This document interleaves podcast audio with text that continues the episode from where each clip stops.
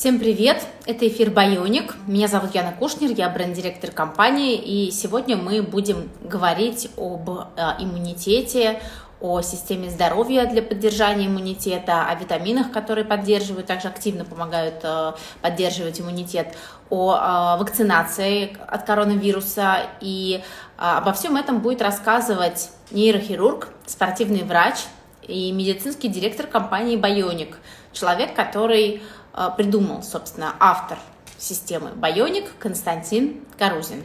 Костя, привет. Здравствуйте. Как дела? Прекрасно. Отлично. А, всегда приятно, когда доктор даже во время карантина и всего, что происходит, улыбается и говорит, что дела прекрасны. Это внушает спокойствие за наше светлое будущее. А, мы сегодня с тобой проговорим про иммунитет, затронем также тему вакцины а, и коронавируса. Я объяснила тоже нашей аудитории, что ты специализируешься на системе здоровья, на витаминах, в прошлом нейрохирург, но ты не технолог и не вирусолог, поэтому эту тему мы будем ограниченно обсуждать, эм, поэтому давай вначале начнем с иммунитета. Скажи, пожалуйста, как сейчас во время карантина, когда есть ограничения а, и в спорте, и в нашей ходьбе, и, наверное, еще есть какие-то у многих э, стрессовые моменты, как поддержать свой иммунитет? Ну да, я, во-первых, хочу сказать, что производство вакцин это даже не медицинская да, специальность, то есть это отдельная, собственно говоря, вообще э, специальность, которая производит как бы лекарства и так далее. Вот. А по поводу иммунитета здесь э, на самом деле достаточно сложно говорить о том, что можно как-то отдельно поддерживать или укреплять свой иммунитет, потому что иммунитет это сложная такая система, которую скорее мы как бы а, не должны никак мешать ему работать. Да? То есть хорошо работающий иммунитет, когда все работает правильно. Поэтому, мне кажется, здесь в первую очередь важно сказать не о том, как мы можем укрепить иммунитет, а о том, как мы можем, допустим, избегнуть а, тех вещей, которые его ослабляют. То есть получается, что с другой стороны да, то есть, ну, понятно, что всякие банальные там советы, как там, да, какая-то небольшая зарядка, там, и питайтесь правильно, они будут, естественно, работать, но на самом деле здесь более важно избегать, э, скажем так, развития, ну, не заболеваний, естественно, а вот э, состояний, которые будут приводить к снижению иммунитета, то есть, в том числе, там, та же самая, там, гиподинамия, да, например, там, э, предположим... Что такое гиподинамия? Э, низкая, э, низкая физическая активность, там, связанная, там, допустим, там, с набором лишнего веса и так далее. То есть эти все вещи, они будут негативно влиять на иммунитет. То есть укрепить иммунитет за короткий срок, э, ну, это задача, э, скажем так, она сложная, да, гораздо важнее, целесообразнее его не ронять, скажем так. А мы, как мы все знаем, выпустили продукт Bionic Immune, который позволяет людям у которых ну, по каким-либо причинам нет возможности присоединиться к нашей персонализированной системе, сделать себе решение а, на основе анализов и крови, мы сделали такую универсальную в рамках пандемии, из-за нее сделали вот такой продукт, в который включены определенный ряд а, витаминов и минералов, аминокислот. Можешь рассказать, пожалуйста, еще раз, хотя мы эту тему затрагивали, какие витамины больше всего влияют, такой делают boost иммунитета? Ну, смотрите, то есть э, мы всегда знали, да, то есть это мы всегда знали, что витамин D имеет колоссальное влияние на иммунитет, там на заболеваемость респираторную, то есть респираторными заболеваниями он связан с меньшим риском там развития онкологии и так далее. Но, естественно, и когда началась пандемия, я, допустим, абсолютно был уверен, что э, высокий уровень витамина D будет там нас защищать там, в том числе. Вот. Но, естественно, как бы об этом было бы голословно, да, сразу утверждать. Но теперь в последние буквально пару недель появились, во-первых, появились публикации, которые показывают о том, что витамин D имеет колоссальное влияние на риски развития вообще как бы заболеть значит, ковидом. Да, ковид это болезнь, соответственно, вирус а, имеет другое название. То есть риски заболеть а, очень сильно связаны с дефицитом витамина D, вплоть до того, что есть данные о том, что ни у одного человека, который поступал там в клинике, в США, да, проводилось исследование, который был болен тяжелой форме, там, средней форме ковидом, у него не было витамина D там, высокого, то есть витамин D всегда был низкий. Вот. Поэтому э, витамин D, естественно, имеет колоссальное влияние на иммунитет общий. Да. Опять же, надо понимать, что это не волшебная палочка, которая это вот вы там выпили, и тут же он начинает работать. Он имеет накопительное действие, и иммунитет, э, скажем так, иммунитет должен находиться в хорошем состоянии. То есть, если вы если у вас сегодня витамин D, скажем так, колоссально низкий, и вы выпили его, то это не значит, что завтра иммунитет будет идеальный. По волшебной палочке, ну да. Да, да, да, да. То есть пройдет несколько недель, там, дней, либо недель, когда эффекты его разовьются, и он станет э, максимально... А из этого можно сделать вывод, что в южных странах, э, действительно, где солнечно, меньше шансов. Э, все говорят, ой, там на солнце вообще витамин, э, не витамин, а вирус умрет. А, но есть ли шанс, что людей там будет меньше заболевших? Нет, потому что, потому что в рамках, в условиях современной цивилизации люди не живут под солнцем. Вот, соответственно, в южных странах ситуация с, как просто, это мы уже многократно да, изучали, я там об этом и писал, и говорил, да. в южных странах ситуация с дефицитом витамина D хуже, чем в северных, потому что северные страны знают, что здесь дефицит, надо его принимать. Есть программы профилактики там для детей, да, допустим, в наших северных регионах всем поголовно детям дают витамин D, Соответственно, в южных странах об этом не знают, поскольку сейчас никто не живет на улице, а, люди живут в городах и так далее, что дефициты в южных странах даже более выражены, чем в северных странах. А, расскажи еще про остальные а, элементы, которые, микроэлементы, которые влияют на наш иммунитет прямым образом после ну, витамина D. То есть, да, когда, соответственно, мы эту формулу разрабатывали, мы исходили из такой логики, да, мы добав, э, добавляли туда определенное количество витамина D, да, потому что, э, ну, в таких пропорциях, которые, естественно, как сказать, которые э, не навредят, да, и, но обеспечат достаточно там значимый прирост. А, кроме этого, на состояние иммунной системы считается, что влияют там антиоксиданты, тоже об этом многократно там говорили, потому что э, иммунная система в том числе там работает с, с помощью оксидантов, э, там, создавая оксидативный так, стресс там, локальный, да, и борясь одновременно с ним и так далее. Вот. А плюс, соответственно, многие из этих компонентов, они тоже имеют иммунно такое укрепляют, как бы влияют на общий иммунитет, поэтому антиоксиданты, включающие там витамины А, Е, С, известный витамин, да, в который в свое время а, Лаймус Полинг исследовал и считал, что его нужно принимать там огромное количество, потому что он не синтезируется у человека, но синтезируется, допустим, там у некоторых животных. Вот он исследовал, увидел, что синтезируется, вот нужно принимать. Соответственно, да, здесь тоже как бы будет э, оказываться влияние. И, соответственно, дальше микроэлементы, там такие как цинк, вообще как бы микроэлементы, там, кальций, э, цинк, э, магний, там, селен и так далее. Но здесь, поскольку, естественно, мы когда делаем не индивидуализированный продукт, Система индивидуализации очень сложно построена, и неиндивидуализированные продукты, они всегда будут, конечно, рассчитаны так вот в среднем, да, для того, чтобы обеспечить небольшую коррекцию как бы не, таких средних дефицитов. Потому что дефицит сильно выраженный, во-первых, мы о нем в этом случае просто не знаем, и не знаем, сколько нужно давать корректирующей дозировки. А скажи, пожалуйста, сейчас все сходят с ума с э, вакцинами, с тестами на э, коронавирус и ковид, с антителами. Можешь объяснить э, с медицинской точки зрения, но как ты умеешь простым языком, а что происходит с иммунитетом при столкновении с вирусом? А, у кого появляются антитела? А, если у людей, которые появились антитела, стоит ли им делать вакцину? И а, вообще, вот что происходит с иммунитетом? Ну, при вакцинации, соответственно, в зависимости от типа вакцин, да, соответственно, в основном самые первые вакцины это были убитые там микроорганизмы, полностью сохраненные структуры, либо мертвые там вирусы. Э, вирусы не способны размножаться, но тем не менее как бы изначально имеющие природу э, натурального да, вируса, не синтезированные там сегменты, ничего.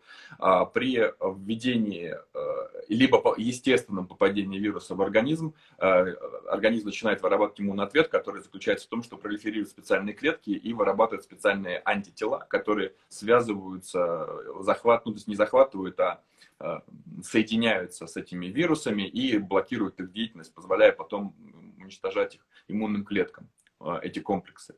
Вот поэтому, когда человеку, значит, соответственно, а, вводится вакцина, либо он попадает, к нему попадает настоящий вирус, организм начинает активироваться. Просто отличие вакцины от вируса в том, что вакцина, э, вирус в ней либо инактивирован, либо это вообще не вирус, а только его сегменты, он не способен размножаться, не способен вредить.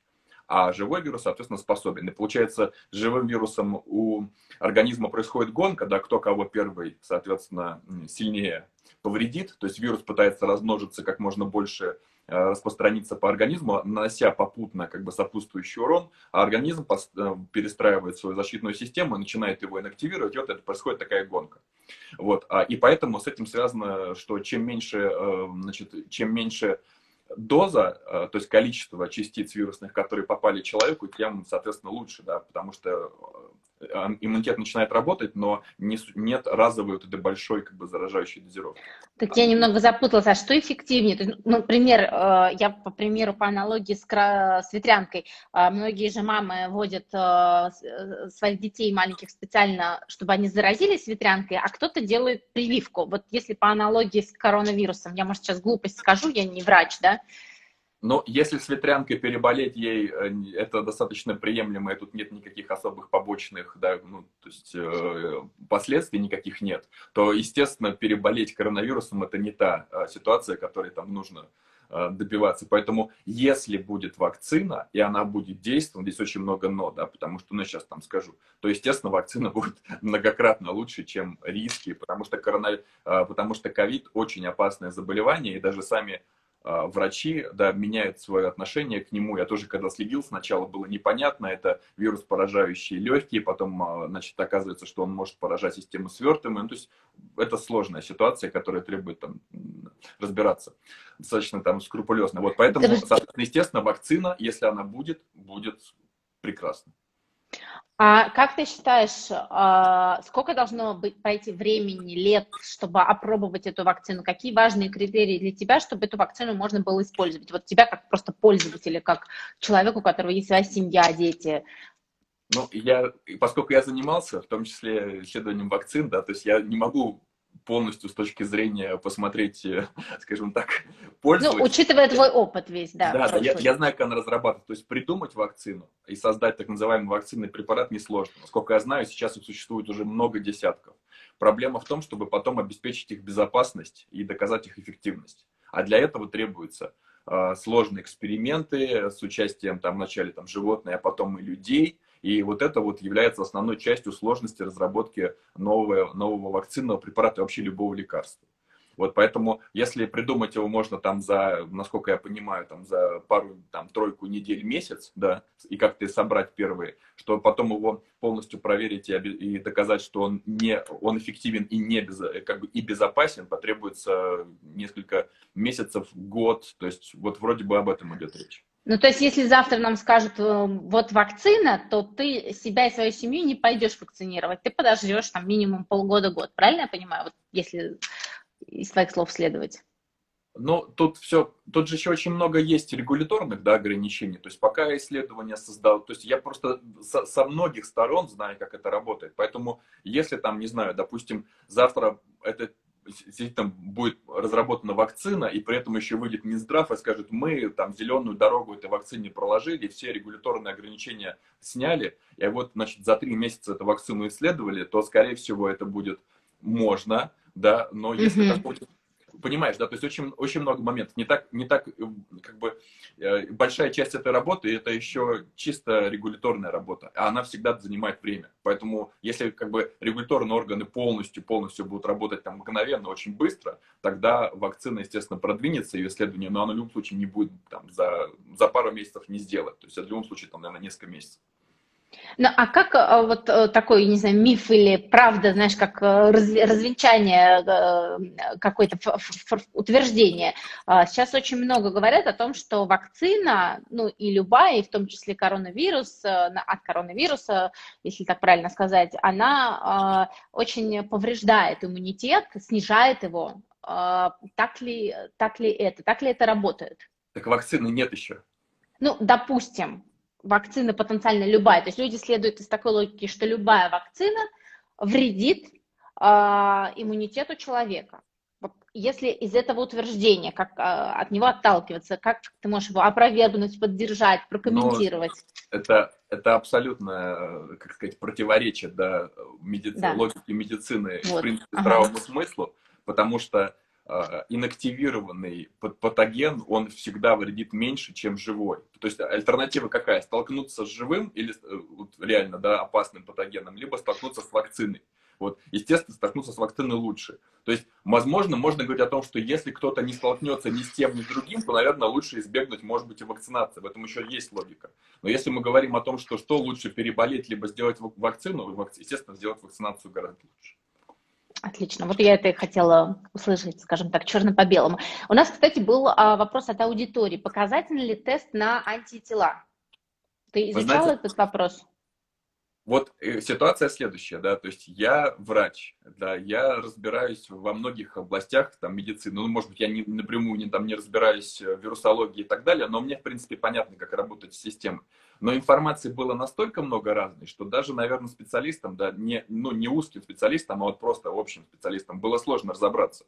Насколько я понимаю, сейчас ситуация следующая. Из-за того, что э, существуют разные типы тест-систем, некоторые из них хорошего качества, некоторые из них качества хуже. Поэтому э, по умолчанию, если взять какую-то абстрактную тест-систему, то гарантирую, что она будет хорошо показывать наличие заболевания, то есть наличие вируса нельзя.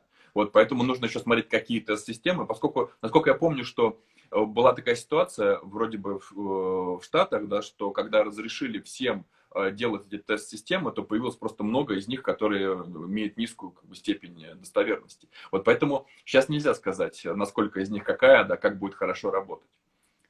И ну, поэтому... да. да, и поэтому в том числе там, допустим, признаки существуют, которые клинические, да, пока клинические признаки э, инфицирования и, собственно говоря, развития этого заболевания, которые, наверное, не менее важные, а и они быстрее позволяют определить. А какова вероятность, что иммунитет выработается у всех? Или вот плато, о котором говорят, как ну, это есть, работает? Я постоянно смотрю эти исследования, да, которые идут по ковиду, и, вот, и были данные о том, что возможно и повторное заражение, может быть, иммунитет нестабильный. Да. Сейчас да. больше, Сейчас больше публикаций о том, что вырабатывается стабильный иммунитет, но мы все еще не знаем. Да? И опять же, это тоже, здесь очень много всего замешано, и вполне может оказаться, что если вырабатывается стабильный иммунитет, то вакцина может быть не нужна. Как, то, что ну, просто все перенесут. Неизвестно. То есть поэтому э, на, можно найти сейчас подтверждение любой как бы, да, теории, но больше о том, что иммунитет становится постоянно стабильный и стабильный иммунный ответ. Были даже публикации о том, что есть перекрестный иммунитет с другими коронавирусами, которые присутствовали в популяции всегда. И есть некоторое количество, процент людей, очень небольшой, которые имеют уже иммунитет к э, коронавирусу. То есть что нам сейчас очень много такой баян социальных сетей, выходят э, публикации, где а, откапывают старые СМИ 90-х годов, где, ой, тоже был коронавирус. Это, получается, он же, это его подвид, нет, нет. То есть это просто группа, группа вирусов, которая называется коронавирусы, потому что у них такая структура оболочки. Вот они совершенно могут быть внутри разные, да, но тем не менее у них общее название. Этот конкретный вирус, он появился впервые. Вот. Ну, есть там всякие там, да, соответственно, публи... не публикации, а данные о том, что это, возможно, он было раньше, но я не сомневаюсь, потому что здесь слишком очевидно, и слишком очевидно начало, да, и вот поэтому коронавирусы были всегда, скорее всего. Вот. А, просто они были не такие как бы активные, хотя было два, было два вируса а, в, 2000, в начале 2000-х годов, по-моему, в 2012 году, которые тоже были достаточно активны. Вот я сейчас не помню, как они назывались точно, но... Они не приводят к ковиду, правильно? То есть самое страшное это вот ковид. Нет, нет, э, они не нет, приводят к ковиду, но ковид еще не самое страшное, что было. Вот, соответственно, э, это просто именно этот вирус и это заболевание опасно тем, что оно очень неплохо передается, лучше, чем грипп. Поэтому э, вроде бы как в среднем человек может заразить до четырех других людей. И у него длительный период. Из-за этого получается, что он, во-первых, длительное время скрывается, потом он за это время может много кому передаться. И здесь э, основная опасность заключается не в том, что какой-то конкретный человек заболеет, да, а в том, что из-за того, что он распространится массово, система здравоохранения будет перегружена тем, что многие заболеют. Вот то, что произошло, собственно говоря, э, во многих странах. А у меня, Кость, последний вопрос. Э, как ты в целом видишь картину мира вот, там, через полгода с коронавирусом? После коронавируса, с коронавирусом. Пока непонятно, как мы будем с ним жить вместе или в обнимку, или мы это пере, переживем. Я могу просто транслировать те мнения специалистов, которые я слышал. Соответственно, есть несколько версий, что первая версия, что он просто, мы выработаем к нему коллективный иммунитет, и он исчезнет, как исчезли многие другие вирусы. Вот. А вторая версия, что он будет приходить там волнами, да, если иммунитета не будет. Все в зависимости от того, как появится вакцинация или не появится вакцина эффективная. Вот, поэтому, но, наверное, наверное, это в любом случае нужно понимать, что коронавирус не первый и не последний, и здесь просто нужно немножечко как бы готовиться к такому, да, что то есть, возможно, появление еще более опасных вирусов, и из-за того, что сейчас настолько мы э, живем в плотной популяции, настолько плотная, да, так много перемещений, что эти вещи могут быть опасны. Это может быть неплохим уроком для того, чтобы какие-то меры принимать. Да. Костя, спасибо огромное. С нами был автор системы Байоник, медицинский директор компании Константин Корузин, спортивный врач, нейрохирург. Костя, спасибо тебе большое. Тоже тебе и семье здоровья, как и всем нам и нашим, нашей аудитории. Спасибо. Спасибо большое. Спасибо. Всем до свидания.